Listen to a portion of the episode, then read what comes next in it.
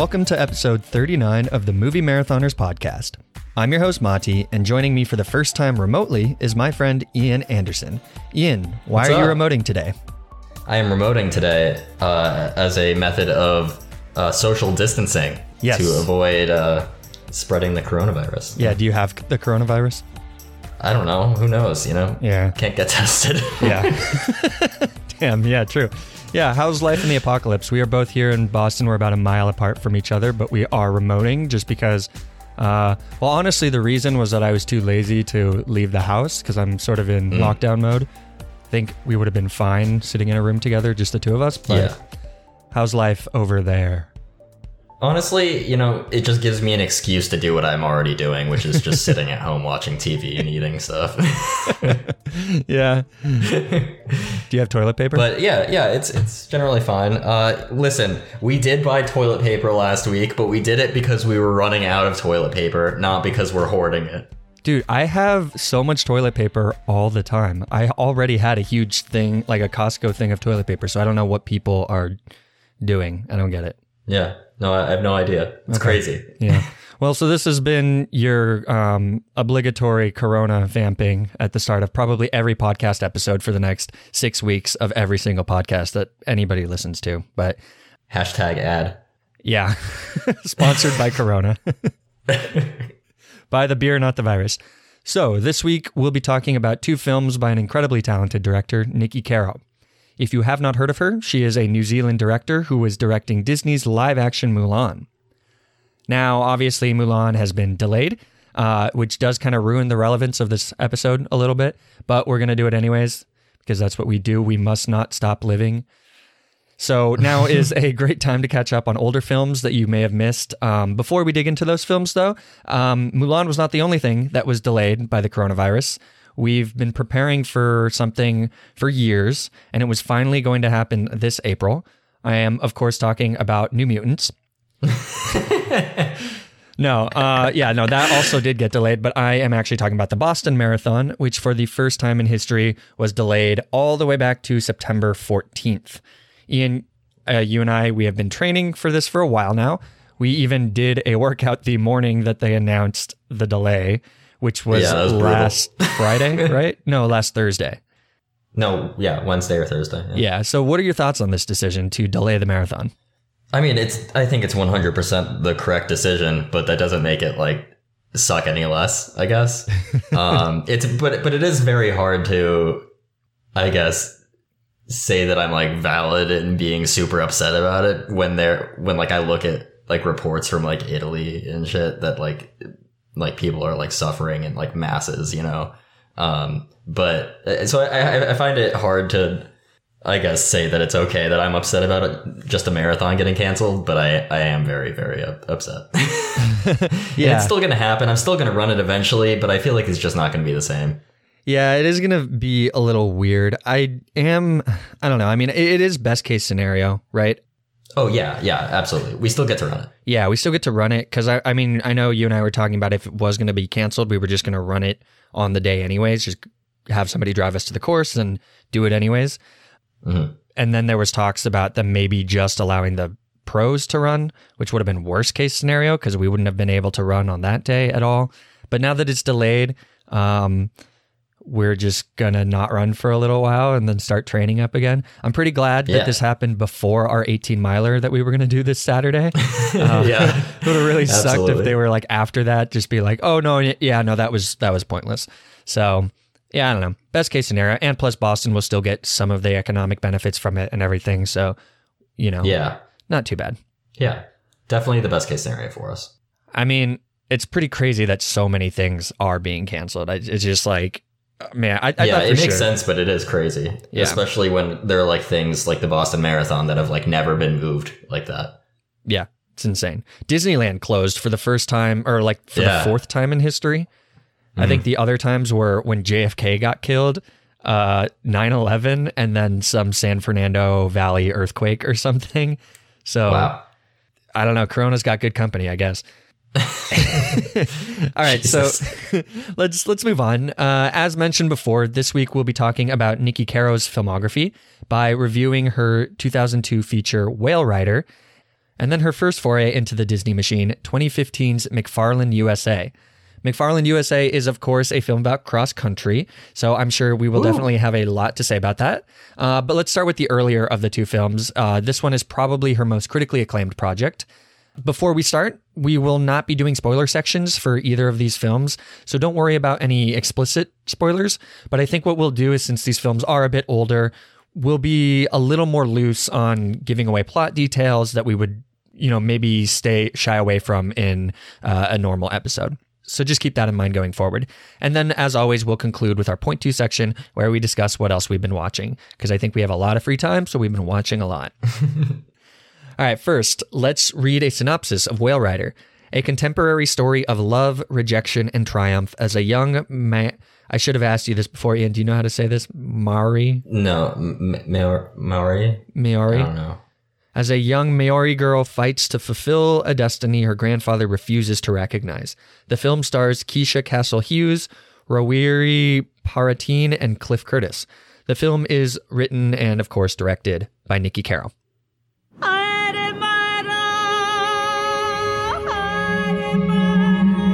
Time ago, my ancestor Paikea came to this place on the back of a whale. Since then, in every generation of my family, the firstborn son has carried his name and become the leader of our tribe Her name's Pike. No. Not that name. until now. When she was born, that's when things went wrong for us. I'm gonna need all the firstborn boys. That's where we'll find the answer. So this film is free to watch on Tubi or Tubby or whatever it is. We got to watch it, and there was no ads for mine. Was there anything for you, Ian? No, no. Yeah. So go check out this film on Tubby. It's T U B I. All right. Uh, Ian, what are your thoughts on Whale Rider? I actually thought it was really good, and you know, what I was very hesitant going into it after looking up screenshots and stuff of the movie, but um, I one of the things that, that I think I loved most about it was just like how gorgeous it is, Yeah. like New Zealand. It's such a like beautiful place, and all the costumes were beautiful too. The cinema, the cinematography, I thought was one of the best parts about it. Besides, um, Keisha Castle Hugh. Yeah. Have you ever heard of uh, those films? What are they called? The Lord of the Rings? Oh yeah, yeah, I have heard of those. never, never gotten around to see them, but uh, Yeah. Yeah, yeah, no. It, it, it just like Lord of the Rings, though, it, very memorable um, scenes of the landscape and such. Yeah, Yeah.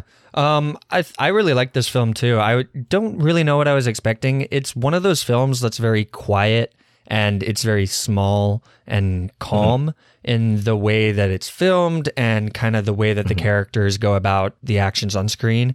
Uh, it reminded me of Roma in a way, especially in the you haven't seen Roma, right? No, That's okay. You don't have to. But it reminded me, it reminded me of how uh, films like that they kind of linger on these smaller moments, and they they use these very slow pans of close shots to move from one interaction between characters to another interaction, and those interactions are happening in a in like a bigger scene. And I think this film has like a fly on the wall feel to it. Um, and I think similarly to what you said, I think it's a gorgeous film and specifically in the costuming and it really does an amazing job at showing the Maori lifestyle. yeah, One of the things I really liked about the film is that there's a lot of this Eastern cultural experiences and customs that are really quickly explained without anything on the new, like there's no on the nose dialogue and there's no Yeah, long yeah. exposition or anything to be and explain, oh, you know, family is really important to these people. And you, you know, this, this film, um, it doesn't treat you like an idiot. yeah, very much like showing, not telling in this Yeah. movie, which I really liked. Yeah, for sure. There, I mean, there is a narrator. The uh, the main character does narrate the film, which I think helps a little bit with kind of filling in some of those gaps. But I think overall, there's like specific moments in the film where it asks you to take logical leaps that aren't exactly explicit, and I thought that was really nice. Let's talk a little bit about the acting because I think this film really depends on that central performance by Keisha Castle Hughes. Have you heard of her yeah, before she's this? great. No, I hadn't. So she was twelve. She was nominated for an Oscar, right? Yeah, she was 12 at the time, and so at the time she was the youngest person to ever be nominated for a Best Actress award. Yeah. Wow. Eventually, I think like an eight-year-old got nominated for Beasts of the Southern Wild. Did you ever see that? No, I haven't. I haven't seen it either, but uh, but it's the the girl who plays Annie in like the new Annie with Jamie Foxx. Oh, okay, okay. I think. Yeah. Anyways, but um, yeah. What do you think about the performances in this film? Yeah, no, I thought she was great. Um, I I thought the only memorable performances though were her and I don't remember the actor's name. Uh, oh, Grant Grant Roa, Grant Rowe, uh, uh, the uncle. Oh, I liked the uncle. Yeah, the the uncle I, was I. I thought that was really great. I wish he had more screen time, like more of the relationship between the two of them, because I, I, I loved every time that he was on screen. uh, I really liked Cliff Curtis. I thought he was really good, and I think he's always really good. He has sort of a, a calming presence to him, and his acting Mm-hmm. style is very confident. And I think he always just kind of glows every time he's on the screen. I did not know Yeah. he was New Zealandish or from New Zealand. Yeah, because a lot of the time he's playing these Hispanic roles or Middle Eastern roles and things like Three Kings. He was in Fear the Walking Dead. Did you ever watch that show? oh no, I I know what it is though. I, yeah, Yeah, I haven't seen it though. Yeah. Um, but so like when I saw his character in this, I was like, this guy looks a lot like Cliff Curtis. and then I found out that it was Cliff Curtis, and I was like, oh, that makes a lot of sense. But I thought the scene between him and his daughter, which who was the main character, uh, I thought that scene was really good and really powerful. Yeah. So I, I really liked his contribution to this, even though he's not in it very much either. Yeah, I was gonna say actually, isn't he like typically an actor like who plays villains in movies? Yeah, I feel I feel like he's a very good bad guy actor, and it was just weird seeing him in this. I thought he was good though. yeah, Yeah, he was in Hobbs and Shaw too. So yeah. There's that. Did you ever so see maybe that? Maybe I should go see that. No, Oh, okay. absolutely not. it was fine. Uh, I liked it. Anyways, uh, Yeah, I, I was just gonna say, I thought this. I think this film is a really good coming of age story. That's not as much. There are a couple times you could tell where they're trying to reach out to younger audiences. Like there was a really out of place fart joke in the beginning, oh yeah, and there were like a couple little things like that where I was like, I, "You're trying to get the younger people to watch this." I didn't. Yeah, I didn't pick up on that. but but other than that, I thought this was a, a great, you know, movie about. I couldn't so much tell if she really wanted to be like the um. Oh, what is like the the chief person called? Like the the leader, I I couldn't remember what what. Yeah, Yeah. Um, but I couldn't tell if she as much wanted to be like the leader that like she like fought for the entire movie to become, or if she just like really wanted to be like just accepted by her grandfather. Uh huh. Yeah. Be- because it seemed like he loved like every part of her except for when she brought up like how she should be in charge. Yeah, well, I thought it, the so I mean the the central theme of this right is about this conflict between who you want to be as a person and who your family wants to be or wants you to be, mm-hmm. right? And I think that's a pretty common thing for movies to talk about. It's not like a super novel concept, but they wrap it around with this gender role thing where mm-hmm. she is for all intents and purposes the perfect leader, but her dad or I mean her grandfather is just so set on the fact that it has to be the firstborn son. Mhm. And I thought that kind of the the that wrinkle caused by the gender roles was really interesting. So it's not just so instead of it being kind of the more typical thing of oh I don't want to be what my parents want me to be, right? That you see it a lot in movies. The only one I can think of right now is Jump In. Maybe I, I don't know why that's the one that it comes to, but you know, Ah, yes, you know the- the the classic cinema of uh, Corbin Bleu wanting to jump rope. Was Corbin Bleu nominated for an Oscar for that? I, I think he was, yeah. Probably lost to some schmuck like Daniel Day Lewis or something. Ugh, Total bullshit. robbed. Anyways, um, but yeah, I mean, so there's like a lot of those themes, but in this one, it's actually she does want to be. At least that's the way I interpreted it. Is that she feels like she has this destiny to be the whale rider, be the uh, the leader Okay. of the village or whatever. But her grandfather is just like, no, I have this thing. I'm set in my ways. I kept seeing her becoming chief as like the means to the end of her being like accepted in in culture and by her family. But Oh yeah, I mean, I got yeah, no, I I I could be reading into it too much. no, I mean, I think that's a perfectly fair interpretation of it. That's just not exactly how I did it because I the the idea that the grandfather is like, no, it has to be a firstborn son is Mhm. an interesting way to show to show that like you can be really set on something that ends up blinding you to an idea that you would actually be completely happy with, right? We talk about that all the time. Where like you're so far Yeah. right that you're left. Like you're just so in your own head about a thing that you envision that you don't realize that what you actually want and need is right in front of you. And I think that mm-hmm, was mm-hmm. Uh, it was cool. I liked that part Yeah, of the film. yeah. I will say though that those themes they feel very 2000y y Yeah. like especially because we have a film like Moana where in that film Moana is just gonna be the chief and they don't Yeah. even blink twice about you know the fact that she would be a female chief Well, to be fair, that is in a Disney movie of like a made up culture. I don't know if it's made it's not made up is it I'm pretty sure that's like real Polynesian culture isn't it Well, I mean, I, I think the island itself Oh, yeah. is like not. Yeah yeah you're right So they so they were able to have their own creative choices with that. I think. Right. Yeah. No, I'm, I'm, well, I mean, this is also a fictional story as far as I know. Um, so I, I just, it just did feel almost like, I think at the time it was probably a lot more, um, impactful than retrospectively looking at it and seeing that, th- that theme, uh, talked about in now. I don't know if that makes sense. Maybe you disagree. Yeah, no, I get that.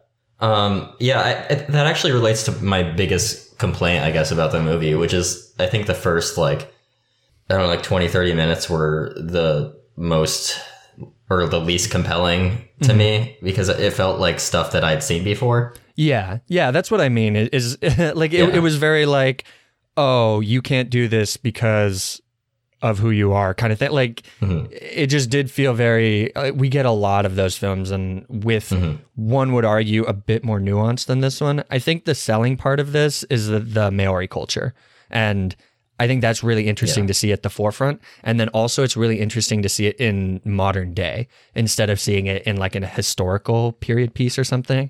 Because even true. Moana, like they don't drive cars; they're there, and Mhm. you know, it's a, an ancient civilization in that. So you very rarely see Yeah. Maori people, you know, living life with technology and everything. You, you know, so I thought that that was Yeah. a really great part of the movie. Yeah, that, that that's very true actually. Yeah, Yeah. I didn't notice that. Before we wrap up uh, on this one, I do think it was kind of funny. I want to point out that there's a scene in this movie where a female character is trying to get in with a group of guys who are fighting with stick weapons, Oh yeah. which I don't know. Did that give you Mulan vibes at all? Oh. Yeah, I guess so. I, yeah, I mean, I feel like I kept trying to draw comparisons to Moana. Oh, Um, yeah. but but but yeah, actually, yeah, because I mean, there's like a whole scene where the uncle is raising these, or not the uncle, the grandfather is trying to teach these young Maori boys the ways of being a man. And uh, what's her They're name? all bad at it. yeah, and Paikea wants to be there too, but she's a woman, so she can't be. I was just like, Hmm. did somebody watch this movie and think, oh, look, she knows. She, she knows the He thing with that. sticks. She can do that scene. she can do the sticks thing. Let's let's hire her for Yeah. for Mulan. I yeah. I always think that it's funny, funny. that you can find tiny parallels like that. I'm sure it's much more complicated than that. And she, Yeah. I mean, I I think that Nikki Caro's direction in this is actually really good. And Mm-hmm. I think it's good in the other film that we're going to be talking about too. So it's I'm not trying to like degrade it to a a single scene from a movie or something. I just think that that's pretty funny. It, it is a funny comparison, though. Yeah. All right, so Ian, what would you rate this out of 10? Out of ten, I think I would give it uh, seven. I think I'd give it a seven. Yeah. Okay. And would you recommend people see this or Yeah, I think so. Actually, Yeah. yeah. If if anything, just because this is the first really like New Zealand movie that I I've seen. I think. have you seen Hunt for the Wilderpeople? No. I know I should. Yeah. What We Do in the Shadows? I mean, that's more of a Oh, vampire. I mean, I got, I, got, I have yeah, seen that, yeah. but I didn't count. yeah, that's fair. You haven't seen Thor Ragnarok, dude? oh, right. Yeah, Korg. Yeah, Korg is the New Zealand culture. Uh, yeah, I'm I'm right there with you at probably a seven point five. Um, good movie. it's not a movie that I was blown away by or anything, but I thought it was really good Yeah. and really well directed. And that girl was, I think she deserves her acting nomination. I thought she was fantastic. Do you recognize Mm-hmm. She her was. from anything else? No, should I? She is a Game of Thrones character. Oh, that's probably why I don't recognize her. Oh, okay. I was gonna have you guess which Game of Thrones character it was. She's Sansa Stark. No, um, Who is she in Game of Thrones? she's one of the Sand People or Sand Snakes. Jesus, Sand Snakes. I don't know what those are. Okay, ne- never mind. well, sh- spoiler alert: she dies. So Okay, Yeah. doesn't everybody? yeah, basically, except not the people I wanted to die, but whatever. All right, let's move on to McFarland USA. Yes. so first, no biases, Ian. So first, a see. synopsis. Jim White moves his family after losing his last job as a football coach. He sees that some of the students are worth starting a cross country team. And what? This is not proper English. Why? I should have read this. He sees that some of the students are worth starting a cross country team. Okay. And turns seven students with no hope into one of the best cross country teams. It's a horrible. What the? Okay. The film stars Kevin Costner, Johnny Ortiz, and Maria Bello. It is written by Christopher Cleveland, Bettina Gilois, and Grant Thompson. And it is, of course, directed by Nikki Carroll. Welcome to McFarland. This is a farming town. These kids working here are invisible. They come from the fields and they go back to the fields. Mr. White, if we're going to reach him, now's the time. Have a good day. I'm Coach White, your new PE teacher. Diaz, Diaz, Diaz. Popular name where you guys come from? White. That a popular name where you come from? All right, run a lap. Go. They're fast. Yeah. Cross country running. California is holding their first state championship this year. You do understand we don't have a cross country team? Yep. You've coached cross country before? No? You competed in high school, maybe? No. Well, you sound perfect. Anybody seen Danny? Danny Diaz? Hey, we needed seven. Yeah, seven runners, not six runners, and Danny Diaz. Hey, you're our anchor, Danny, and not because you're fat. And you are a little fat, okay? So we better lose some weight. Let's go. So just before we start, McFarland USA is free to watch with a Starz subscription, uh, but we did watch it by buying the Blu-ray on Amazon because nobody owns Starz. uh, you can, of course, also just rent this on Amazon, Google Play, or wherever else you rent videos. All right, so this is a film that is about cross country running. Uh, we have talked before on this podcast about how very few films are about running and how even fewer are actually good films. Um, Yeah. and, you know, even films like Brittany Runs a Marathon, they don't really focus much on the running aspect of the story. But I would argue that in McFarland USA, it absolutely does. It very much is about cross country racing and training and being a part of a team like that. Um, Ian, you hadn't seen this film before we were going to do this, right? no, I hadn't. I don't know how. Yeah, but- why not? yeah. Um, I think it was just one of those movies just, just sort of slipped by me and then I forgot it happened. Um, and never really got around to watching it, but I, I loved it. Yeah, well, I mean, this is very much a Disney sports film. Uh, you know, they like, I feel like Disney just secretly churns these out all the time and they're almost Yeah. always decent. Um, but yeah, what are your thoughts about this one in specifically? I mean, I, I think this was probably like my second favorite running movie. I, yeah, I thought it was really good. I thought it was really funny though. Like I watched the trailer first, and one of the like the big joke moments of the the trailer was the principal talk, talking to uh, Kevin Costner's character as he's getting hired, and he's like, "Have you ever coached cross country before?" And he's like, "No," and he's like, "Oh, perfect." And I was like, "Oh, yeah, that's how it works. Actually, Yeah. that's exactly how that works." You want $500 a week or a Um, yeah, but I just thought it was like a a really real uh, cro- cross country movie story. Yeah.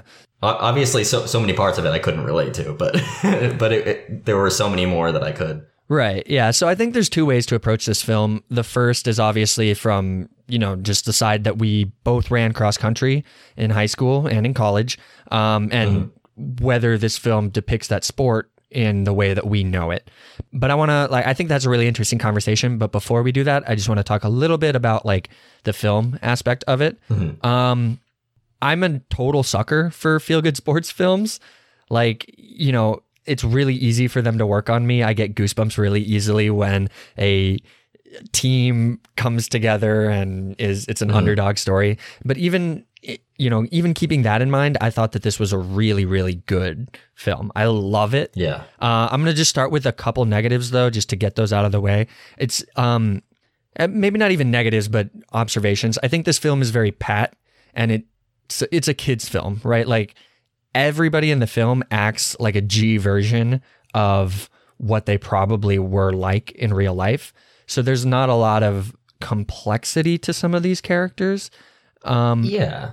they they do touch on a couple interesting and darker themes like you know there's some stuff about uh, domestic abuse and suicide and, and things like that but they're all just on the periphery and i think that there's a film or there's a version of this film that's not produced by disney that would be a lot more about looking at the uh, like the psyche of these characters and what running does to their confidence and things like that that's only kind of flirted with in this film um, because it is a Disney film. But I do think that when they did touch on those issues, I was pleasantly surprised that they did. Yeah. Because I, I was worried, I guess, when I was going to this movie that they weren't going to touch on as much of that because they were Disney. But I think this movie and um, Whale Rider were both like really good, uh, sort of coming of age stories that like weren't necessarily too childish, you know? Yeah, Like the, the, they were they were about these young people, but they weren't they weren't childish stories. I didn't think. yeah, I no, I agree with you. Um, and I think that the um the th- the themes and sort of the things that happen in the movie are not childish by nature, but they do take a um sort of restrained look at them. So there's nothing where i- it's more they're paying lip service to the idea with the exception of maybe one or two scenes. They're they're sort of acknowledging that this thing happens but they're not really showing it. So for example there's like a very important i would argue and violent altercation that occurs in like the third act of this film and they don't show it. And it's almost a detriment to the film in the sense that it's a little hard to understand what happens because we don't see what yeah, happens no, I had no idea what happened. yeah. Um, and I think that the only reason it didn't happen because it does involve some gang violence, clearly, or something like that. Um, and that's a little too racy for. I, I don't know if this is G or PG, but you know, regardless, I think showing that would have made the film a little more clearer, and then had there. It seemed like it was a f- like that was actually filmed. And it was supposed to mm-hmm. be about the team coming together and and showing that it's more than a team, it's a family and all this stuff. And they probably were just like, no, we, we got to cut this. That's at least my interpretation of it. yeah, maybe actually. But anyways, I, I think you know, so it's it's not really going for that. I think that would have made it a little better. But what we do get, I think, is really great, and that's because the film just has so much heart. I I did watch one interview with Nikki Carroll, like literally five minutes before we started recording, um, and I I don't know if she ever did track or cross country or anything like that, but you can tell that somebody involved in the production really does understand what sports and running um, can do for a kid, and I think that that's really one of the best parts of this film. Yeah, yeah, I th- I think so too. Like one of my favorite parts about it is that it shows that the sport can open up academic opportunities uh, to people, and I think that's a really incredible and important part of the athletic experience Yeah. that a lot of people Yeah. tend to forget about. And it's also not really something that um, that is a focus in sports movies, in my opinion. Like I think a lot of sports movies, like if you take something like The Blind Side, which just has a lot of parallels to, I would argue, in The Blind Side, I mean there are there are a whole bunch of like you know financial benefits and everything like that that are, are talked about in that movie, but the academic experience is more like oh you can you can go and compete at in college to play more football. Whereas I think in this film, it's a little more clear that it's like, yeah, you're going to run, but you can also use running to get out of your hometown or for people who are significantly um, more disadvantaged. Running specifically, but all sports can be used to um, kind of ascend up the economic ladder and things like that, which I think is really powerful. Yeah, and going along that point, there was a point, like a specific point in the movie where you could tell that uh, Coach White was like starting to see the team more as like this group of kids that he could really help, as opposed to them helping him like get out of McFarland. You know? Yeah. Like it, when he first goes in, like he he sees their talent and he's like, "Oh, this is awesome. I can get them to to do well and then I can apply to better jobs and leave." But then he starts to like, you know, get to know these kids. He goes to work with them and he's like they're they're really good kids and but they're in really unfortunate circumstances and they're trying to do the best with what they have, but like and then he like shows them like that they can go to college, learn things, and then come back and help their families like just like in a better way than the, what they were planning on doing, you know, Yeah. on their own. And the film also does like there is sort of and again it's not very explicit or well um realized because this is a Disney film and they tend to kind of just do lip service stuff to or lip service to this kind of stuff. But I thought that there was some really interesting commentary about the American dream in this film and specifically with Kevin Costner's character Coach White kind of realizing that instead of using this well of talent that is untapped to kind of stimulate like promote him he can mm. actually give these kids an opportunity to achieve the american dream and i Yeah. think that is commentary because i think that is a thing that happens a lot is we you know people who are in higher economic positions often take advantage and use people who are in lower economic advantages or economic positions to like they use them and give them this false idea that the American, you know, they can achieve the American dream when it's really in their own self interest. And I think mm-hmm. that the characters actually call Kevin Costner out on that. And when he realizes that, he realizes that it's so much more powerful to show these kids that that can actually happen with the right guidance and everything like that. I so I really loved that about this film, and I think that that's something that you get from Nikki Caro's direction and her ability to kind of feel authentic to whatever culture she's in um, without feeling stereotypical. Mhm. Do you agree with that? Yeah, yeah, definitely. So um, let's just talk a little bit about the acting. Um, obviously, Kevin Costner's in this. What are your thoughts on Kevin Costner? Um, yeah, I mean, I, I think as far as acting goes, he was definitely the standout. Um, Yeah. there wasn't really. It, it's difficult to to tell, but I think what I loved so much about the team wasn't like their individuality; it was like how they acted as a team. You know, Yeah, It- there wasn't there wasn't much going on individually. I think they tried a couple times, but um, I think they tried with what's his name. the main kid. Yeah, the the fastest one. Oh, Jose Cardenas. Yeah, I think they tried a bit with him to uh, they they had like a couple scenes with just him and coach. And they were like powerful scenes, but I didn't I wasn't gonna come away from them like, oh my god, that kid's a star. Yeah. Yeah, so in the interview that I listened to, um, Nikki Caro talked about how actually all these kids are from McFarland. oh really? Yeah. Um, and half of them are runners that have zero acting experience, and the other half are actors that have zero running experience.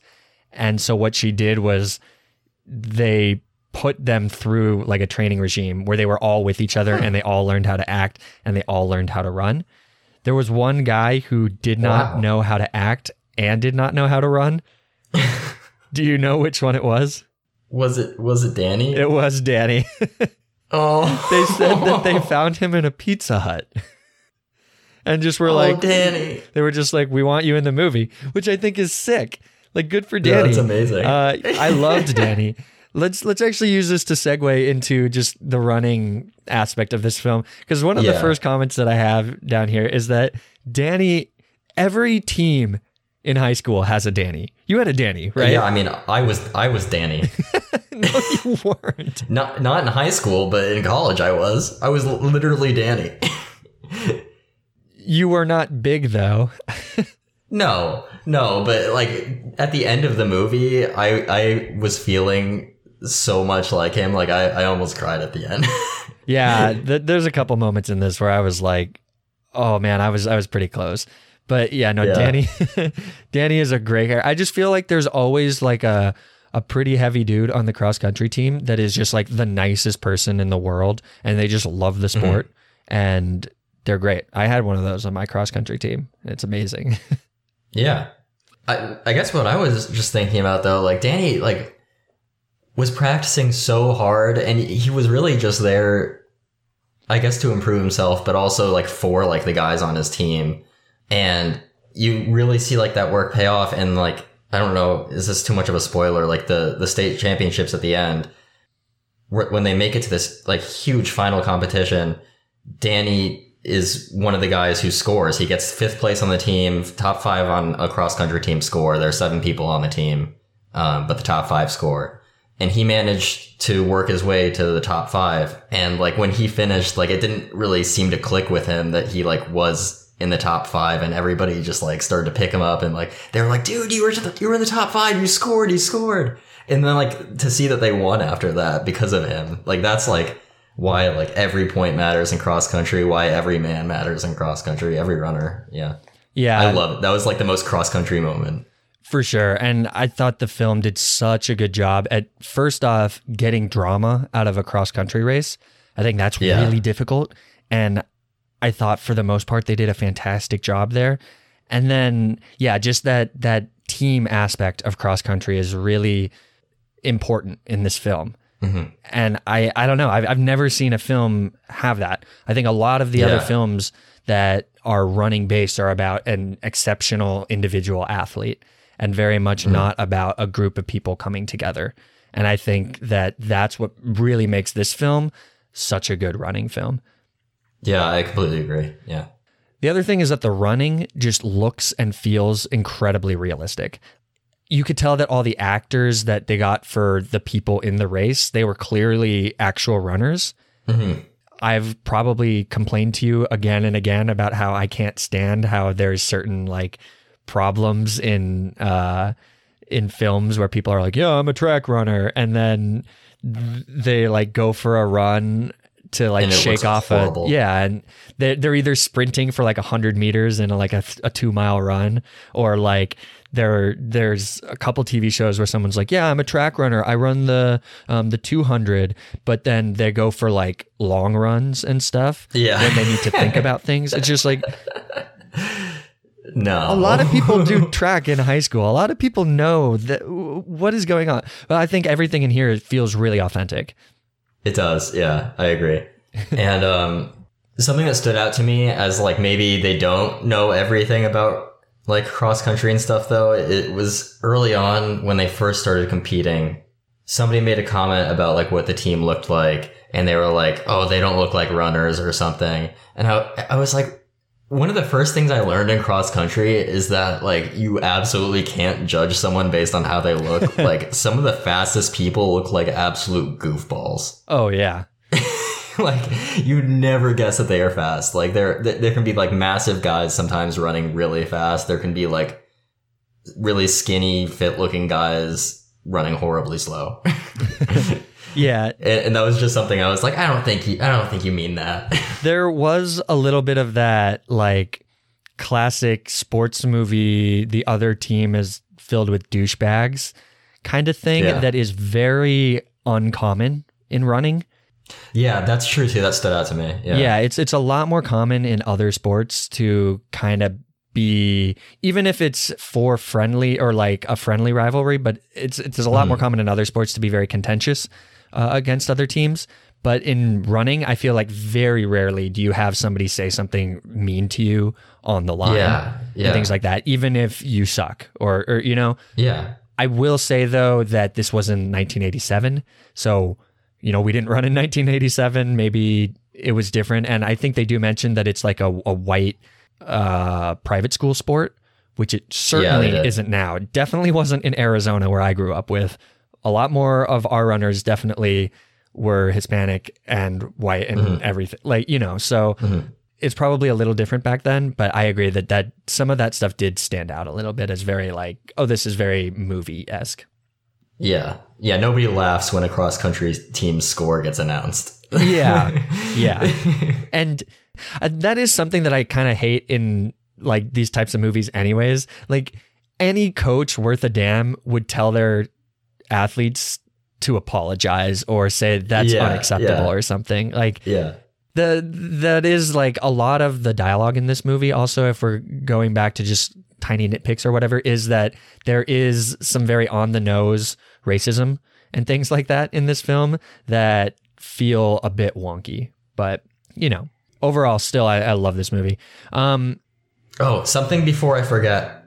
It's something very minor, but I didn't know uh, Yo-Yo from Shield was in that. yes, I wrote that down.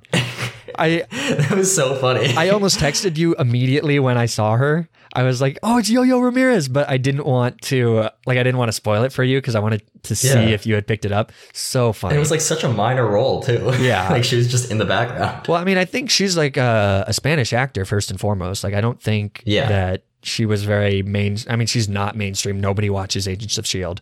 I bet half the people listening to this are like, "Who the fuck is Yo-Yo?" But yeah. We need a disclaimer for Yo-Yo. Yeah.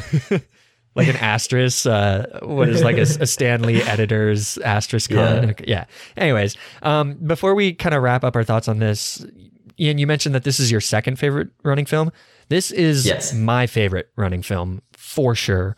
But why don't you tell me what your favorite running film is and why it's better than this one? Um, well, it's definitely biased for me. Un- Okay. Unbroken is definitely my, my favorite running movie. Okay. Um, it, it was one of the, I think it was probably the first running book I ever read. Oh, you read the book. Yeah, and w- one of my coaches from uh, from high school, that was his favorite book, and I went to see that movie with him, and he cried like a baby like the entire time. and I, I, I think that that that like whole experience just made it really stick with me. And also, it's just like an amazing story of not really just running, but of like the strength of the human spirit, pretty much. And in my head, I, I think that comes from running. So. yeah. Um, I'm I'm mixed on that movie a little bit. That's the Angelina Jolie directed. Yeah, it was. And I never saw the second one. It's about Louis Zamperini, right? Yeah. Yeah. So I read, I would say half of the book. Um, and the book does go into a lot more detail into his running and things like that than the film does. The film Yeah. feels like it should have been like a mini series or something because I think the film is really choppy and it's very rushed because it has to cover so much time. And I don't think the film works a lot. There's definitely a point in it where I'm just like, uh, I can't watch this anymore. It's it's too brutal. Not even based on what they show. I think it's a PG-13 movie, but the dude just goes through so much that it's like I I don't want to watch every single person in this prison camp punch this guy in the face. Oh yeah, that was horrible. That's just I don't want to watch this anymore after he just survived like the entire thing of Life of Pi and just uh, I just the film is very very brutal, but I did cry at the very end when they show the real footage of him carrying the torch at oh, the running. Tokyo Olympics. Oh my god. Oh my god, it broke me. No pun intended, actually. um, that, that reminds me though, they did something similar at the end of uh, McFarland USA oh, way to tie it back. with the with the credits. They had the um, the real Jim White.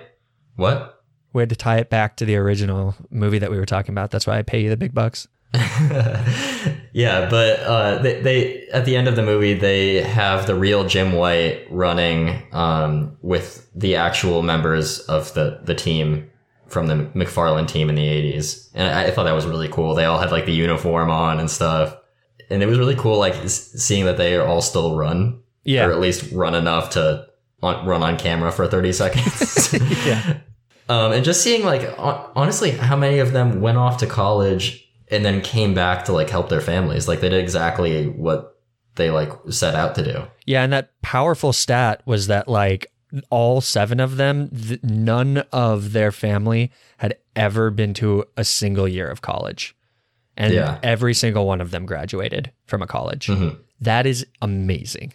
Yeah. And that just that like I'm getting chills thinking about it just right now cuz like that is something that running did I both of us, right? I mean like, you know, we're not from families that didn't go to college or anything, but running opened up academic opportunities for us mm-hmm. that I don't think that we would have been able to do without running. And I think that that part of this movie is what almost made me cry and what just made me go fuck, this is just I love this movie. yeah, absolutely. Very good. So I've got one more question for you, Ian. Uh, what running story or event or person do you think should be made into a film? This this is um not as touching of a story, I don't think, as something like Unbroken or um, McFarland USA. But one of my favorite runners is uh, or was Emil Zatopek. I love that dude. Yeah, he was um, a New Zealand runner, and he had the most insane training methods and thoughts about training. Like he, he didn't like when scientists today who work in sports talk about like his Zatopek's training back in the day. They're like, yeah, none of it like could have possibly helped him. It hurt him, Yeah. but like he would. But like so much of the sport is mental that I think like any sort of damage that his training did to his body, like just helped him, like mentally. Like this guy would just go into the woods in the middle of nowhere and sprint all out while holding his breath until he passed out and then get up and do it again over and over again. I didn't know that. and he would like go out with like he'd carry rocks in his backpack and just like run up mountains. It- he did crazy things. And I, I think see, I think seeing something like that would be so fun. The other thing that he was pretty notorious for was that his form was just absolute shit. Like Yeah. Like he he didn't he knew nothing about running. Yeah, when he when he just broke out into a sprint, like it would just look completely awful. And I think that that would, you're right, that would be. But he had, did end up winning three gold medals at the 52 Olympics in Helsinki. Um, and then also just a quick correction: he's not New Zealand, he's Czechoslovakian. Oh, Czechoslovakian. Who am I thinking of? I don't know, I don't know. but same dude. I really thought he was. Yeah. Yeah, yeah. Well, yeah, I, I think it would still be amazing to watch that. yeah. So um I have just a couple.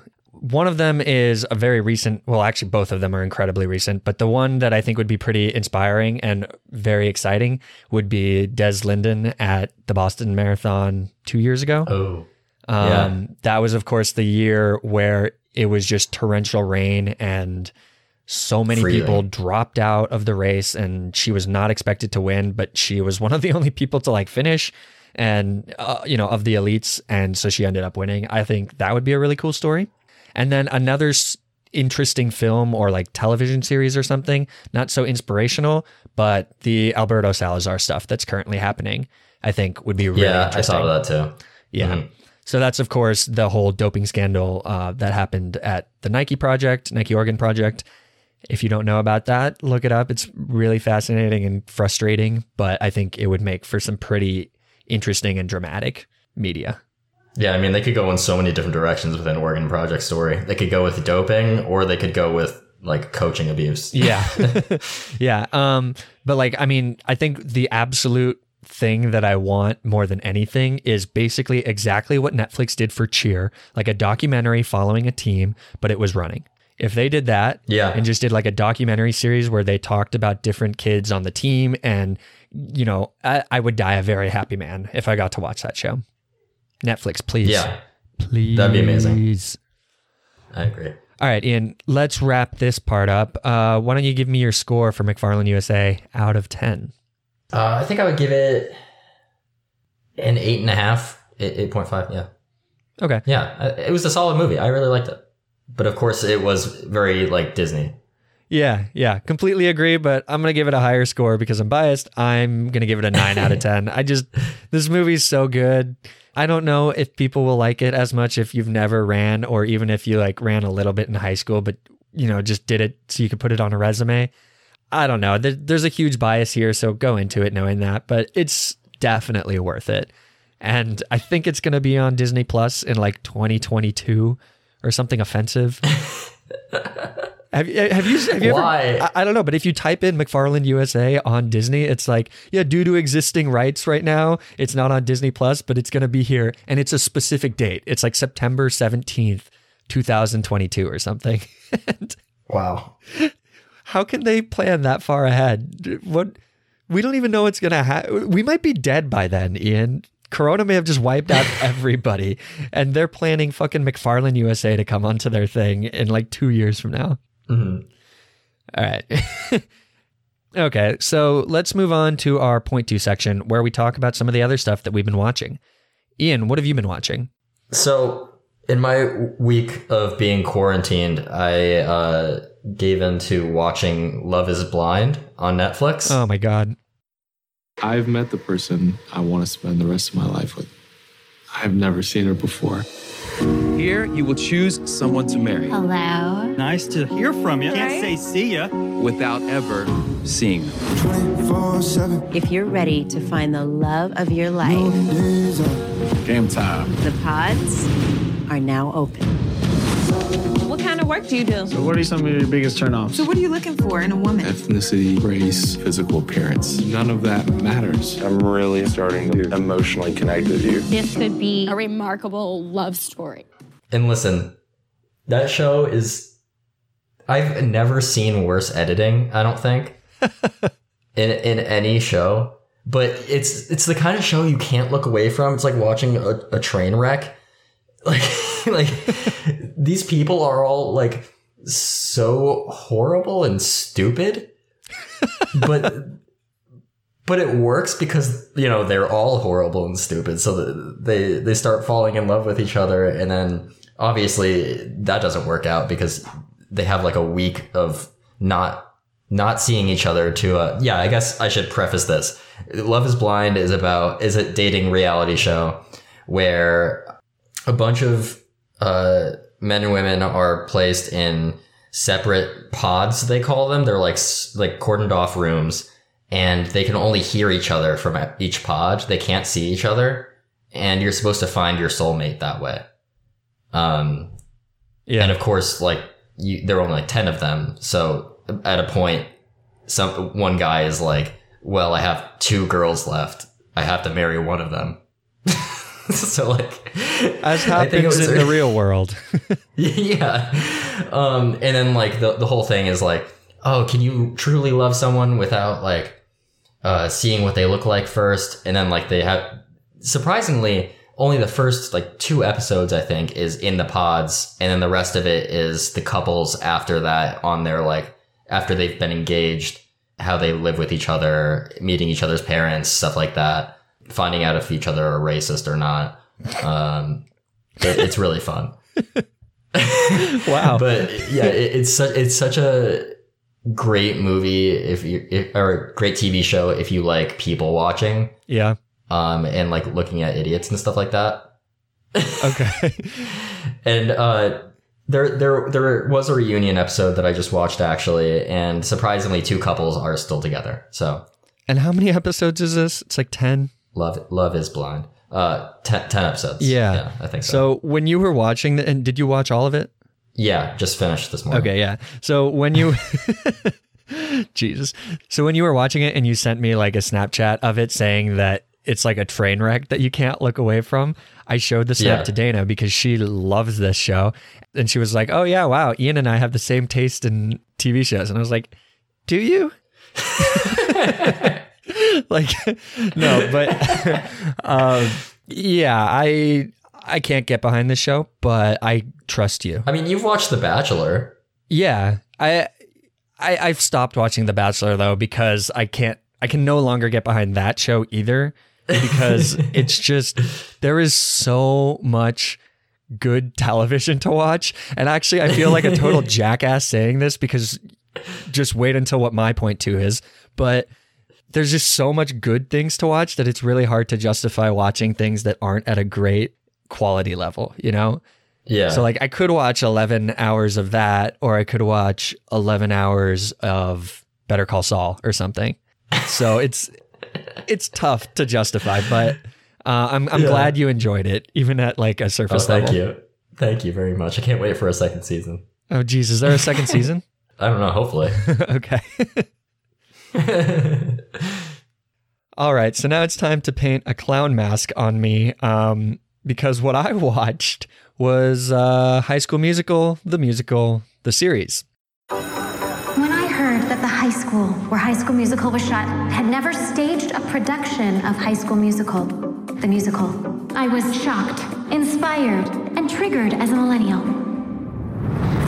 Auditions are after school. I've seen the original movie 37 times, and the first 15 minutes of both sequels. It would be insane to think I might actually have a shot at playing Gabriella. I know we're not a couple anymore. It was my idea to take a pause. I didn't want to take a pause. I can't believe it. She's dating EJ Caswell.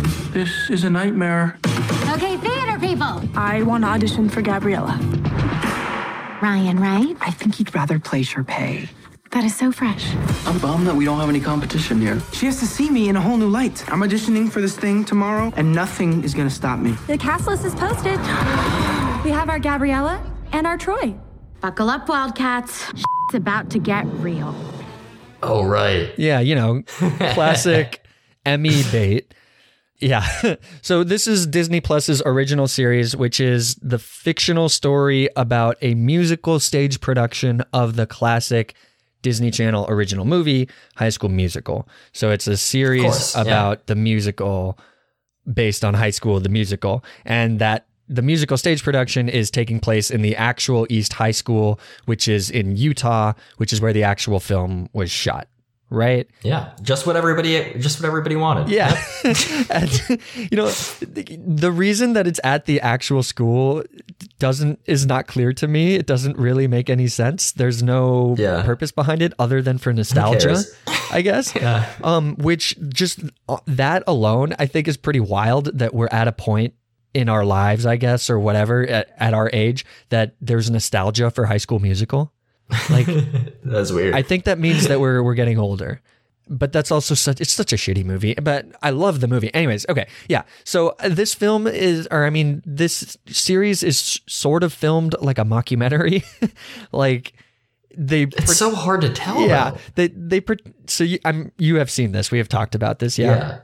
Um, you know, the characters they talk to the camera and it's filmed as if like we're watching the production of the show, but that happens every 20 minutes and these episodes are 30 minutes long. So it's like sometimes it's just a teen drama for a long time and then nobody addresses the camera and then it'll randomly cut to somebody addressing the camera and you're like, "Oh yeah, they're doing this thing for some reason." Yeah, I don't. yeah, this movie's a fucking mess, or this show is a fucking mess. But like against all my better judgment, there were huge portions of it where I just I just loved it. Ian, I don't I don't know. I don't know what's wrong with me. Um, yeah, the acting is is pretty bad. horrible, horrible, horrible. The adult characters are written horribly. The last few episodes, like the last two episodes where there's the actual stage production, are just awful. And then there's a couple moments where characters will just break out into powerful song, and it's so cringy and bad. Yeah. Um. So All, all of the adults in that show should be arrested. They should all be in prison. Oh yeah. there is yeah, there is so much about this stuff that just doesn't work, but for whatever reason, I just really got into the kids and their relationships and their like stupid petty as fuck drama. So I don't know. I just did spend five minutes saying that I can't get behind Love is Blind, but apparently I'll watch High School Musical, the musical, the series. So um, don't listen to me. My opinion is Yeah, that's that's the point of this podcast. yeah, the point of this podcast is that you just wasted the last hour of your life because I have nothing meaningful to say because nothing Yeah. I think makes sense. You got got. Yeah. no, but um I the, the things I do like about it is that they do at least put a little effort into the characters. I think unlike Hold on, I have Yeah, I love to hear that. I have a salient point here. Give me a second. um, I think a lot of the the Disney Channel original series, because they're so long and they're like 26 episodes or whatever, and they have to keep going and going and going. All of those characters are just vessels for comedy that are very broadly outlined, and their character resets at the start of each episode. They never really learn anything and they rather, hmm. never really develop as characters. But I think the characters here, they actually do show growth over the 10 episodes. And they are learning lessons that actually do change what they do in later episodes. So, at a minimum, it's competently made narrative TV show. Yeah, so so you're praising it for for characters being made sort of real. Yes. I, I wouldn't say I'm praising it, but I'm saying that it's better than I was pleasantly surprised by it when I thought it was just going to be another Disney Channel show. It doesn't Yeah. feel like a Disney Channel show. It does feel like an ABC family show, which is not much better. Yeah. But like there is there's there's stuff going on with these kids that is at least somewhat realistic and meaningful. And I think the characters do overall they act like characters in a TV show, but they act like kids and they do things that are somewhat reasonable based on the defining traits that they were given. And those Yeah. defining traits do change. So it's not That's true. it's not nothing TV. It's just pretty close. I, I do think that like if anybody is listening who, who has like worked on, a musical before in like the stage crew or like acting in it, they're going to hate this show. Like yeah, pres- presumably everybody working on this show was in theater at some point in their lives, but you could not tell it by watching this show. Yeah, I mean there's there's a ton of just like that would never happen. That would I mean I mean just the, the last two episodes where they actually put on the stage production. If I was a person in that audience, I would be livid that I paid I money. I would have walked out. Yeah.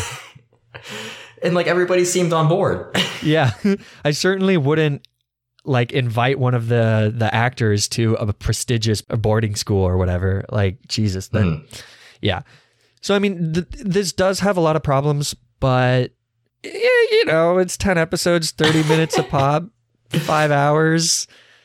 I watched it Yeah, while I was working. Yeah, all it costs is seven ninety nine to the mouse's pocket. It's fine.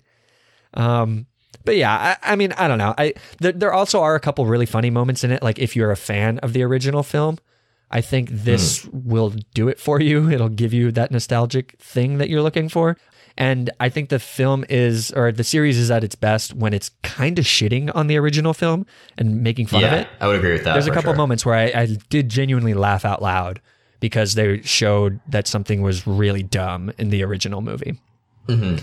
Oh, and then the other thing that was surprising to me, especially given how much Disney likes to stroke itself for really, really shitty representation in its feature films, I thought this film had a lot of representation in terms did. of minorities and uh, gay and lesbian relationships and things like that. They're Mm-hmm. not as um, prominent as certain things, like you know, like the CW or anything like that. But they are there, and it's not a thing that you can just cut out and give to the Philippines. You know, so Yeah. I was surprised by that. Yeah. So Disney Plus, if you have it. You could do worse, probably, maybe. You could do a lot better though, too. So Wow, you should advertise for them. put that they should put that on the uh the Blu-ray of the Yeah. High School Musical, the series, the musical, the review. if you don't have it, you could do worse. Yep. All right, this has been our review on Niki Caro's films Whale Rider and McFarland USA. Ian, thank you for joining me as always. Is there anything you want to plug? You know, I'll plug my Twitter. Uh, follow me at I Anderson on on Twitter. The O is a zero. Nice. You did have a uh, semi, semi, semi, semi viral tweet that attracted the media to you. Yes. Oh yeah, I did. I, I tweeted about how I was going to run on the uh, the Boston Marathon course, even if it was canceled. And I actually got a lot of messages from like angry uh, middle aged women telling me not to. Oh, really? Yeah. I did. I missed that. Didn't Yeah. you also get reached out to by like journals that were? Yeah, and then a, a couple of uh, publications reached out to me to interview me, and I just sent them a couple of messages back just in DMs that they could use in stories. That was cool. Did you tell them that we don't care if the old people die as long as we can run our little race? Yeah, I said I said the less competition, the better. Oh, great. awesome. well, thank you. Thank you for being on the podcast, Ian. Of course, yeah, love to be here. All right. The intro music for this episode is a piece called Work by Kevin MacLeod, and you can find more of his work at incompetech.com. If you'd like to keep up with this podcast and find out when we release new episodes, you can follow us on Twitter at MovieMaraPod or on Facebook at facebook.com slash MovieMaraPod. That's movie, M-A-R-A, pod. And you can always reach out to us at our email, moviemarathonerspod at gmail.com. You can find more episodes of this podcast at Podbean at moviemarathoners.podbean.com. And we are also on iTunes, Google Play, Stitcher Radio, and Spotify. Please subscribe or write a review or donate some toilet paper if you like what we're doing. And any feedback you have to help improve the podcast is always appreciated. Thank you all for listening, and we hope you'll join us again next time when, uh, you know, it's pretty much completely up in the air. Uh, I was originally going to have Ryan Terry back on the podcast to talk about A Quiet Place 2, but that was delayed as well. So we will likely be pivoting to something else. Um, I'll try and figure out what that's going to be t- soon. So stay tuned for that. Until then, bye. My name is Cindy Burnett, and each week I interview at least two traditionally published authors on my podcast, Thoughts from a Page. We talk spoiler free about their books, so you can listen whether you have read the book or not. And then we delve into things that you most likely won't hear about anywhere else the importance of the cover design, why they included various aspects of the story, personal details about both the books and the authors' lives, and so much more. You can find the podcast on every major platform and learn more about it on my website, thoughtsfromapage.com. Thanks so much for checking it out.